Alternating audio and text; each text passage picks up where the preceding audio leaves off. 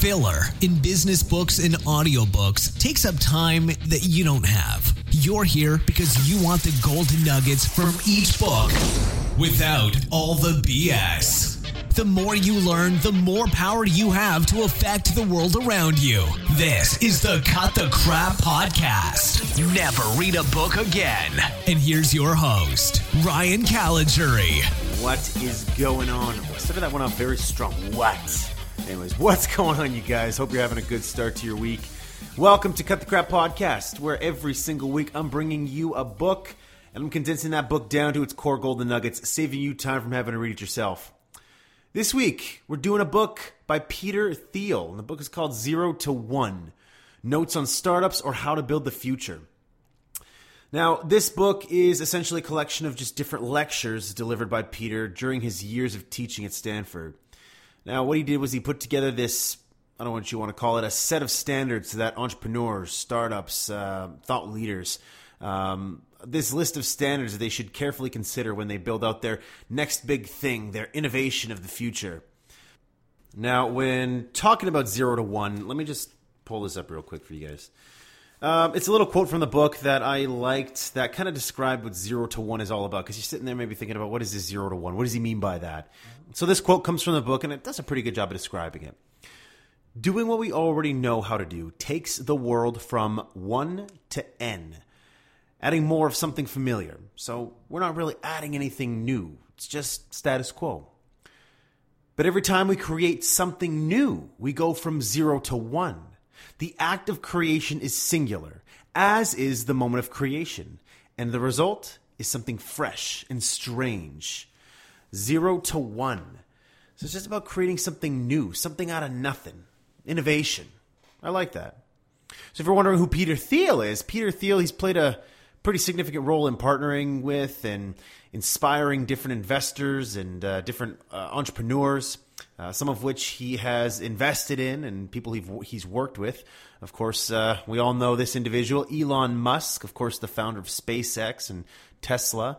Reid Hoffman, who co-founded LinkedIn, um, you know, and a num- number of others. You know, he helped. He worked with individuals who helped found Yelp or the co-founder of Yammer. He worked together with the founders of YouTube and in each of these companies, I mean, they're all worth at least $1 billion each. So, so it's pretty cool when you read zero to one because it's almost uh, a little, I don't know what you want to call it, a little spyglass, a little peek into the mind of, you know, one of the most successful multi-billionaire investors alive today. And, and so my goal essentially today is to share some of those philosophies with you and hopefully you know, the, some of those philosophies you might be able to use in your own business. So, why don't we crack right into this one? So, without further ado, Zero to One Notes on Startups or How to Build the Future by Peter Thiel. Golden nugget number one the past does not equal the future. Now, the first step to thinking clearly and critically is to question what we think we know about the past. Now, far too often we make premature conclusions about business based on the past. You know, this is what happened in the past, so we must learn from this. And in order to have a successful future, we need to learn from those mistakes. Right? That just makes sense. How many of you out there would disagree with me on that? Probably very few. Well, Peter believes otherwise. He believes that far too often we just look at the past and we take that as the gospel truth. You know, we look at it as dogma. And an example that he takes from the book is um, the whole idea of the dot com era or the dot com era, a lot of investors, they overinvested in technology, and as a result, they made a lot of mistakes. You know, the business mistakes of the past, they've essentially dictated the approach that entrepreneurs decide to take for the future, and that's wrong, according to Thiel. You know, for example, again, the Silicon Valley entrepreneurs, they learned four big lessons, according to Thiel, from the dot com crash that still guides business thinking today. And that's number one, make incremental advances. Number two, stay lean and flexible. You know, no plan, lots of iterations. Number three, improve on the competition. And number four, focus on product, not sales. Well, according to Thiel, the four lessons that I just read out to you were mistakenly, mistakenly accepted as, again, gospel truth for the modern day startup because of the mistakes of the past. So instead, what he does, he proposes four opposite principles that he believes we should follow instead. That's number one it's better to risk boldness than being trivial. A bad plan is better than no plan. Competitive markets, they destroy profits. And sales matter just as much as product. So, some pretty important things here. You know, instead of doing the absolute opposite of something that didn't work in the past, think for yourself for a second. Take a step back and just think about it critically. Formulate. Formulate your own hypothesis on whether it might work in your own particular situation. Don't look at the past as, again, the gospel truth for the future. When I read this whole piece here, I kind of wondered a little bit about it and wondered, you know, why, what was the reason for this? Like, why, why is this so important? And, and I, it just didn't click with me at first. And so as I kept reading, eventually it clicked. And it's because if you want to imagine what the future holds, you have to be able to view the present and the past critically. And so Peter believes that this skill, this trait, I guess, more than a skill, of being able to look at the past but critically look at the present and the future and say, you know what, does the past and what people did in the past, does that make sense now? And the reason that he thought that was important is because only a person who can think outside of the established conventions, the things that we believe to be true, only those people can change the future. And so he looks to those people as those people who bring value, who are different, who don't allow constraints of the past and ideas and methodologies and, and have those things essentially guide their future. So, this whole idea of future thinking, and the reason why it's so important is because there's two different types of thought processes you can approach it with. You can either approach, you know, looking into the future as horizontal or vertical. Now, when you think about horizontal, horizontal progress comes from expanding on existing ideas and innovations. So here, globalization, it's a common driver because it helps spread existing ideas to more people. So, an example of horizontal progress would be mass producing phones and distributing them to developing countries. So, for example, iPhone might be popular in North America, and so horizontal progress would be bringing that to China, for example. Okay, so it's horizontal. But then you have vertical progress, and vertical progress comes from creating something new that didn't exist before, like a new technology or a new method. So, again, using the phone analogy here, vertical progress would be building a smartphone from a regular flip phone, or taking the existing iPhone or the existing Android or, or any other type of phone and innovating on top of that, creating something that hasn't existed yet. And that's the zero to one. That's the zero to one that Peter talks about. Now, again, bring it all the way back to the very beginning here, the very beginning where we're talking about this whole idea of not allowing the past to dictate our present or future. Peter believes that if you're going to make this vertical leap, if you're going to make vertical progress, you have to think clearly, you have to think critically, and you can't allow the past to dictate the future. You can't allow the past to dictate the present, the decisions you make in the present. You have to think critically about them and say, do these things that we believe to be true hold any weight on what I'm doing here, what I'm doing here and now?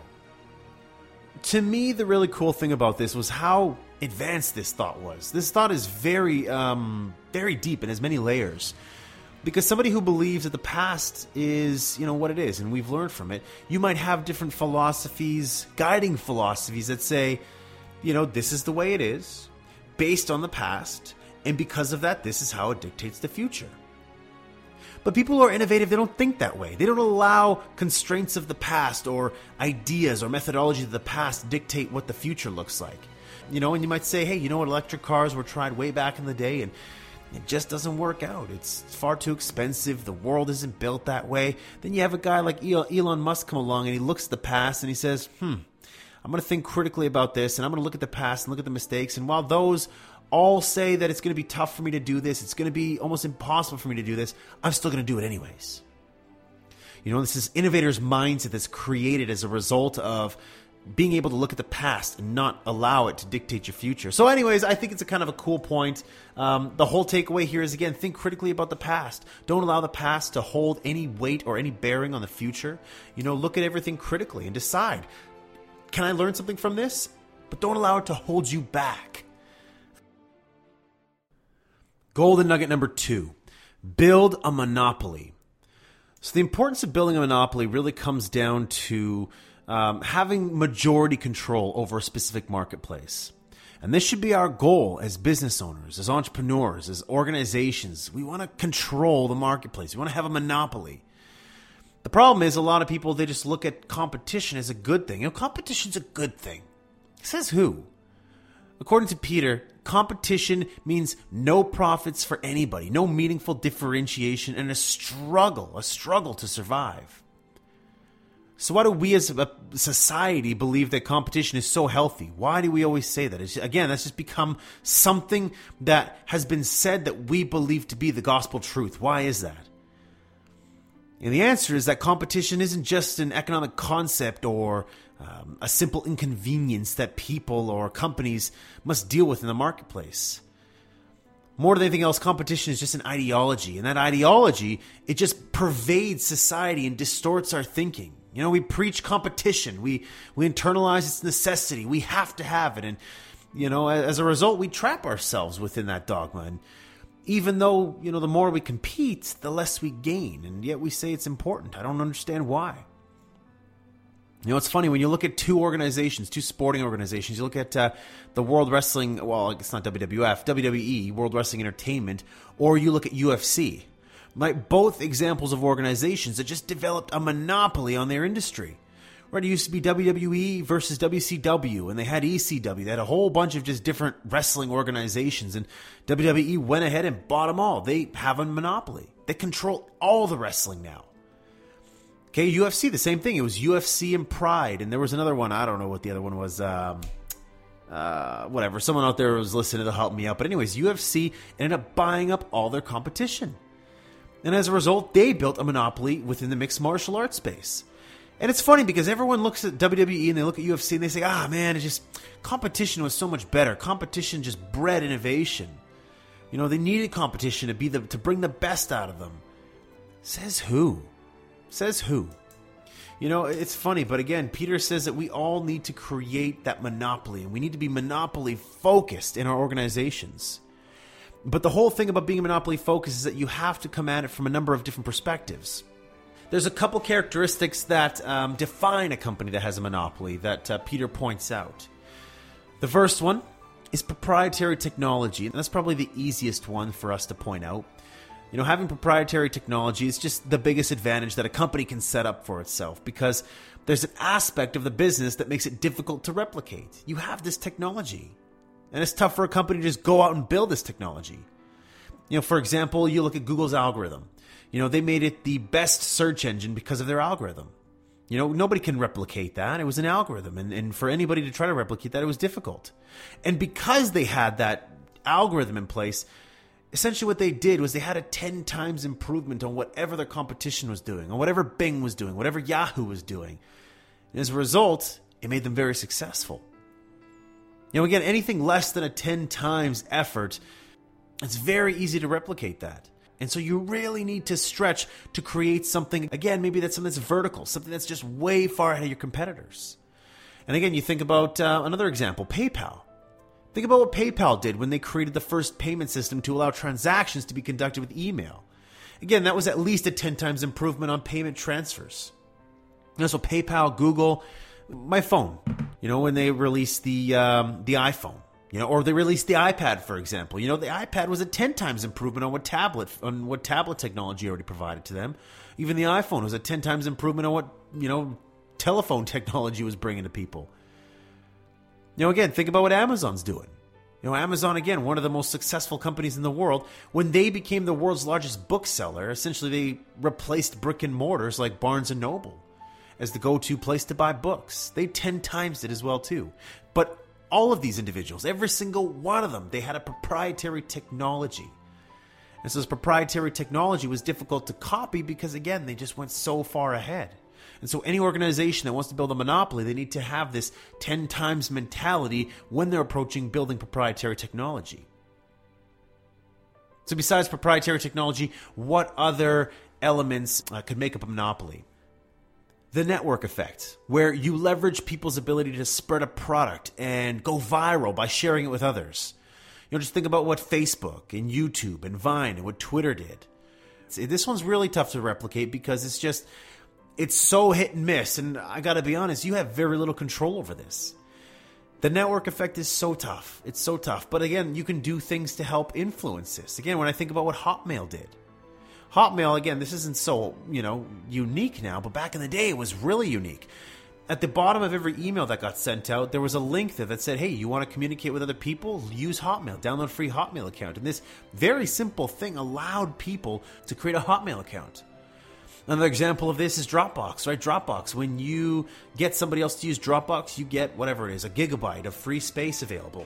And that was something that they used to essentially grow their network and get a lot of people using it. Again, look how successful Dropbox is today. So, the network effect. There's another way to build a monopoly in your marketplace. Another one, economies of scale. Now, what this is all about is it's about ensuring that you build a product that scales. You know, Twitter, Twitter's scalable by design. Uh, if you take um, if you take a gym, for example, or a yoga business, you know, it's not scalable by design.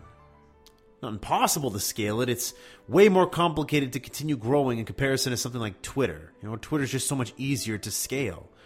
You know, you can just sign up a whole bunch of users, far more easier than having to create a different yoga studio in multiple areas throughout the world. All right, so economies of scale. Ensure that you build a product or a service that scales.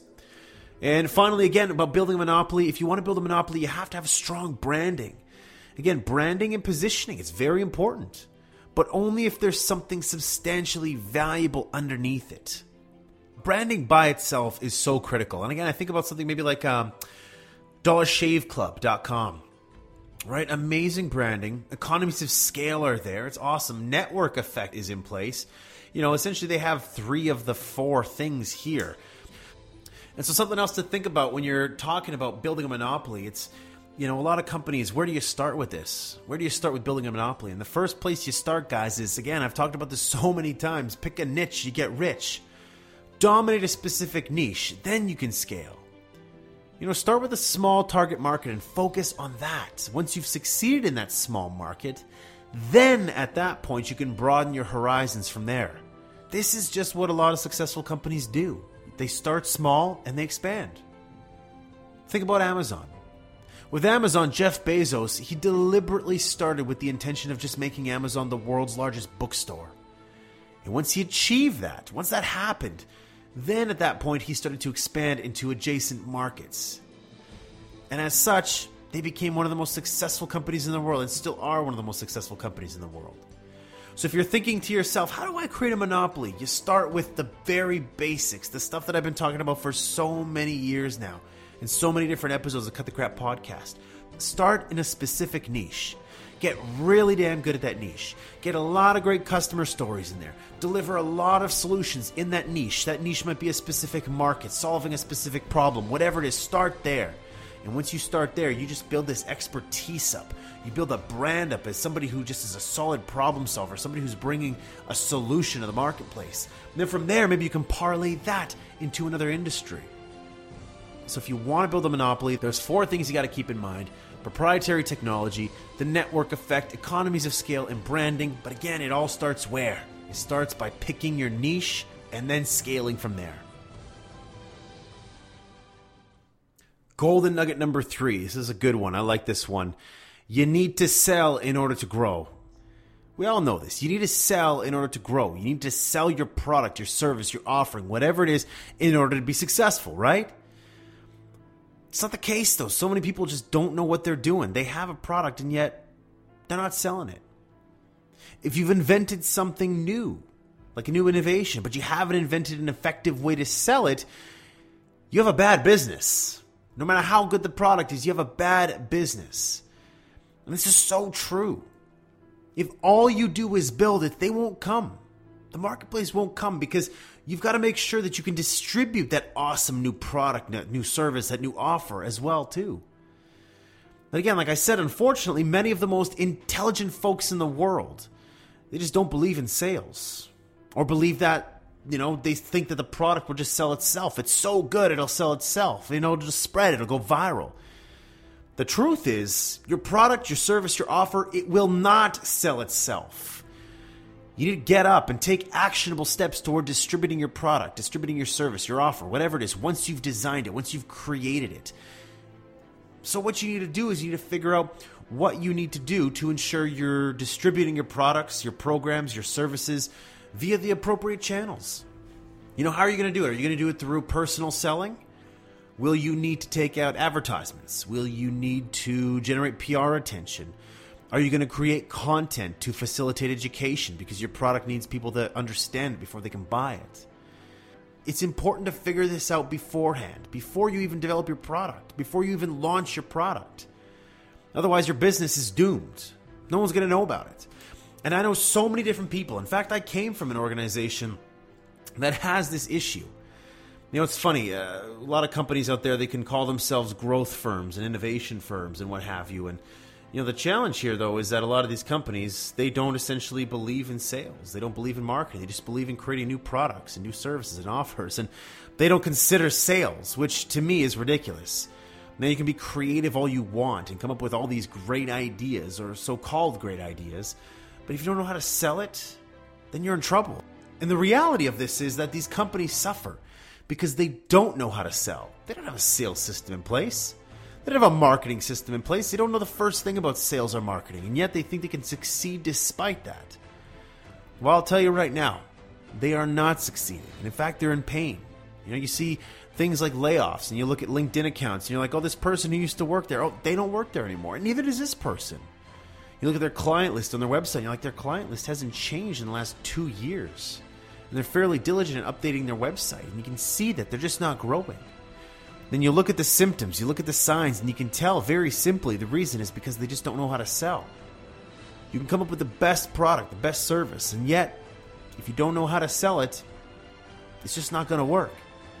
If you think that you have something that's great, the marketplace can use, if you have a couple of clients already, and they've had great success using your product or your service and you sit there struggling you wonder why? Why can i not get this product this service this offer out there? Why won't people buy? It's probably because you can't sell.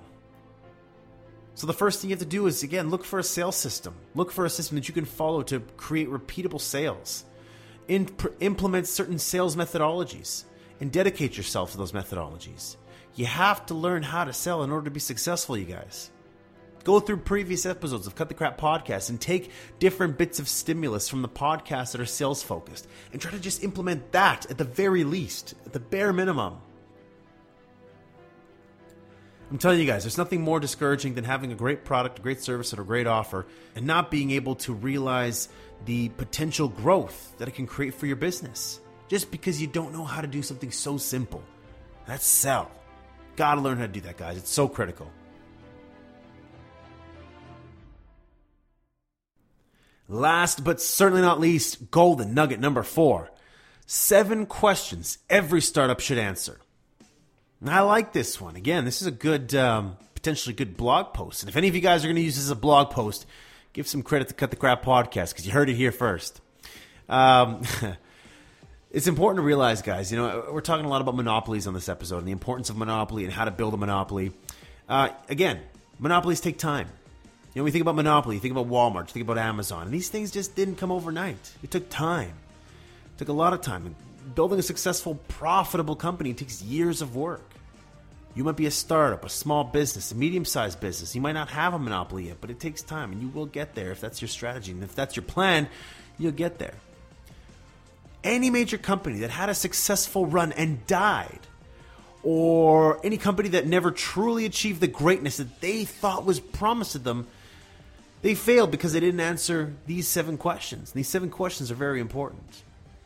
So I'm going to go through each of these one by one. And the first question is the engineering question. Can you create breakthrough technology instead of incremental improvements? 20% improvement is not enough here, guys.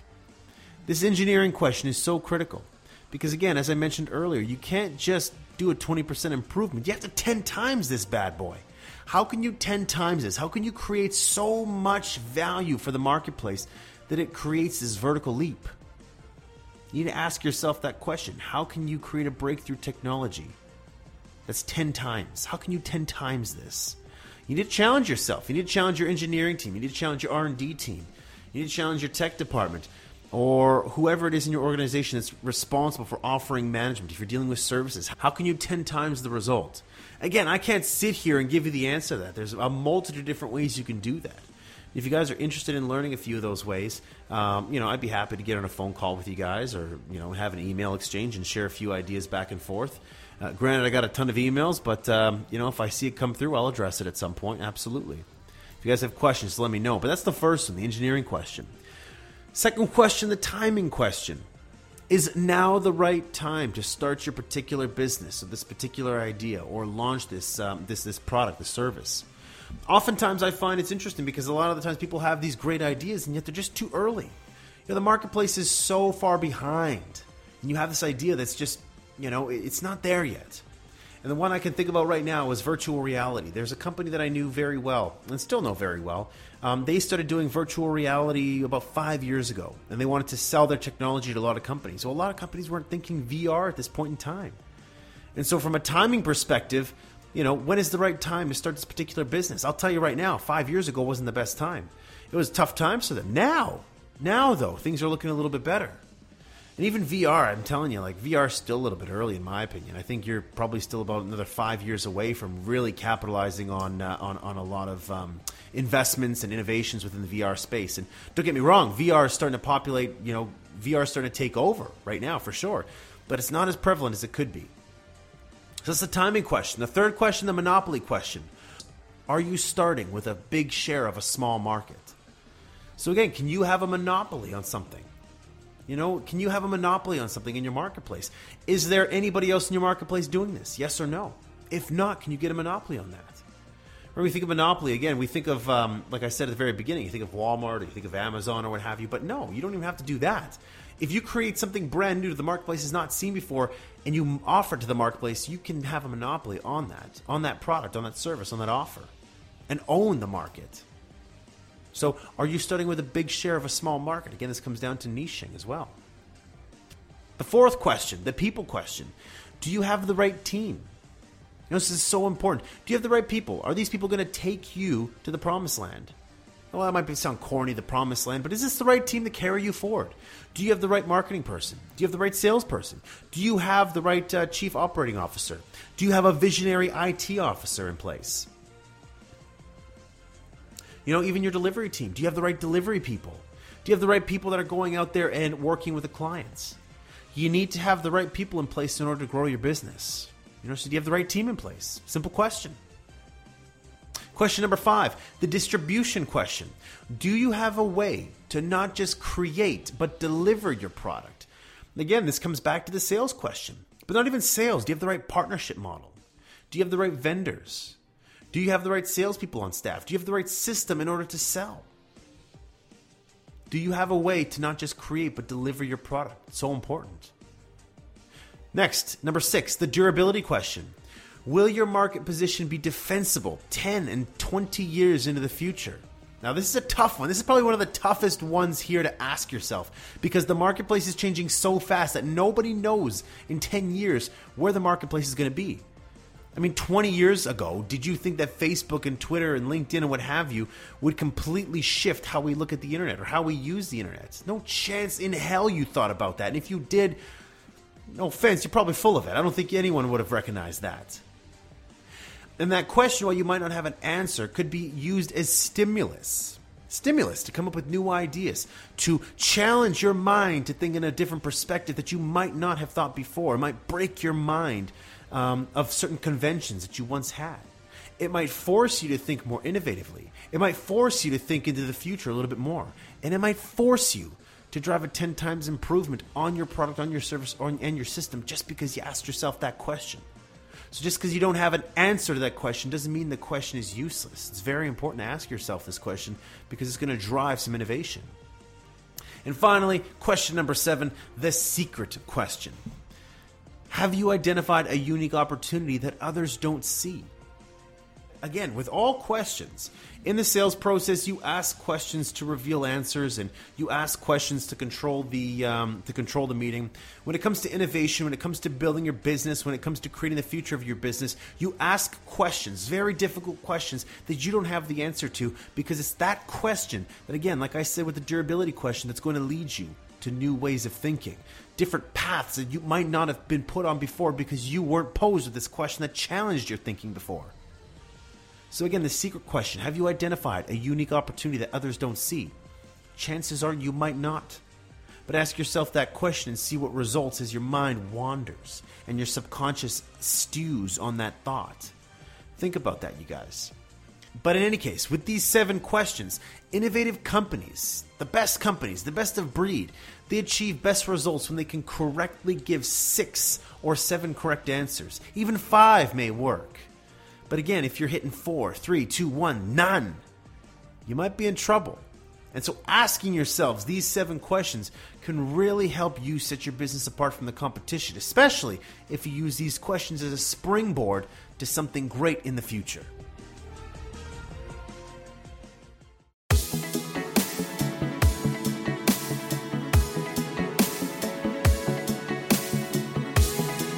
All right, my friends, that's a wrap. Zero to one notes on startups or how to build a future by Peter Thiel. It's a good one, you guys. Good book because it challenges a lot of our conventions. It asks us a lot of questions and gives us some things to think about. And I hope I got some of those through in the podcast. Some things for you guys to think about, some things for you guys to take back to your businesses. Again, give you some questions to challenge yourself with and um, give you guys some things to think about that you might not have thought about before. So I enjoyed this one. I hope you guys enjoyed this one as well too. Uh, if you guys enjoyed this one, then definitely please uh, give me some feedback. Please rate and review the podcast on iTunes, and I would greatly appreciate it. Thank you so much to those of you who went onto iTunes and provided a review. Uh, greatly appreciate that. And man, shout out to my man Tony Canuck. Thank you so much to Tony. Uh, Tony originally, when the podcast first aired, he gave me a three out of five. He said there was too much intro crap at the very beginning, and I I called that out and I said, you know, he's absolutely right. I'm to shut down all the stuff that I'm doing in the very beginning before I used to have like eight minute intros.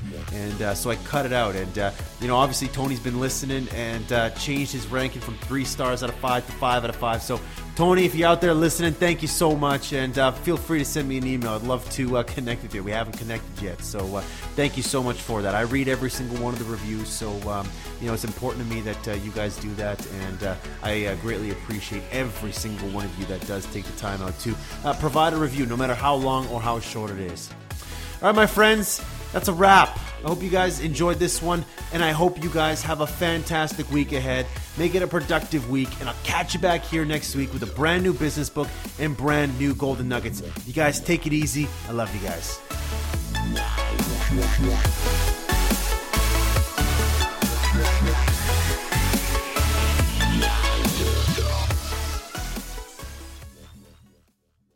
We bought into this this complete falsehood that at some point you're going to have the courage. At some point, you're going to have the confidence, and it's total bullshit. Frankly, I don't. Are we allowed to swear on the show? Okay, um, it's it's complete garbage. And so there are so many people in the world, and and and you know, you may be watching this right now, and you have these incredible ideas, and what you think is missing is motivation, and that's not true, because the way that our minds are wired. And the fact about human beings is that we are not designed to do things that are uncomfortable or scary or difficult. Our brains are designed to protect us from those things because our brains are trying to keep us alive. And in order to change, in order to build a business, in order to be the best parent, the best spouse, to do all those things that you know you want to do with your life, with your work, with your dreams, you're going to have to do things that are difficult, uncertain, or scary, which sets up this problem for all of us. You're never going to feel like it. Motivation's garbage. You, you only feel motivated to do the things that are easy, right? Why do you think that is? Oh, I know exactly why that is. Because I, I, I've studied this so much, because for me, one of the hardest things to figure out was why is it so hard to do the little things mm. that would improve my life? And what I've come to realize, and what we'll talk a lot about today, is that the way that our minds are designed is our minds are designed to stop you at all costs from doing anything that might hurt you. Mm. And the way that, that, that, that this all happens is it all starts with something super subtle that none of us ever catch. And that is with this habit that all of us have that nobody's talking about. We all have a habit of hesitating. Mm. We have an idea, you're sitting in a meeting, you have this incredible idea, and instead of just, you know, saying it, you stop and you hesitate. Now, what none of us realize is that when you hesitate, just that moment, that micro moment, that small hesitation, it sends a stress signal to your brain. So then your brain goes to work to protect you. It has a million different ways to protect you. One of them is called the spotlight effect. It's a known phenomenon where your brain magnifies risk. Why? To pull you away from something that it perceives to be a problem. And so you can truly trace every single problem or complaint in your life to silence and hesitation. Those are decisions. And what I do and what's changed my life is waking up and realizing that motivation's garbage. I'm never going to feel like doing the things that are tough or difficult or uncertain or scary or new. So I need to stop waiting until I feel like it. And number two, I am one decision away from a totally different marriage, a totally different life, a totally different job, a totally different income, a totally different uh, relationship with my kids, your life comes down to your decisions. And if you change your decisions, you will change everything.